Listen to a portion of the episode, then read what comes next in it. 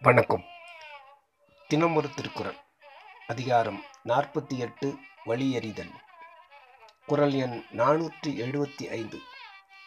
பீலிப்பை சாகாடும் அச்சிறும் அப்பண்டம் சால மிகுத்து பெயின்.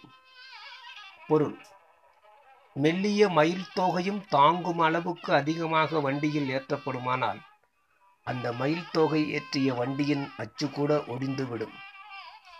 விளக்கம்.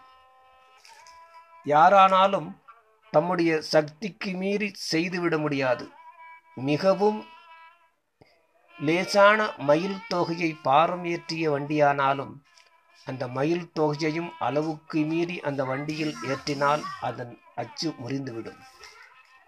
மயில் தொகை மிகவும் மென்மையானது. எனவே அதை கூட அளவுக்கு அதிகமாக ஒரு வண்டியில் ஏற்றினால் அந்த வண்டி அந்த பாரத்தை தாங்க முடியாது.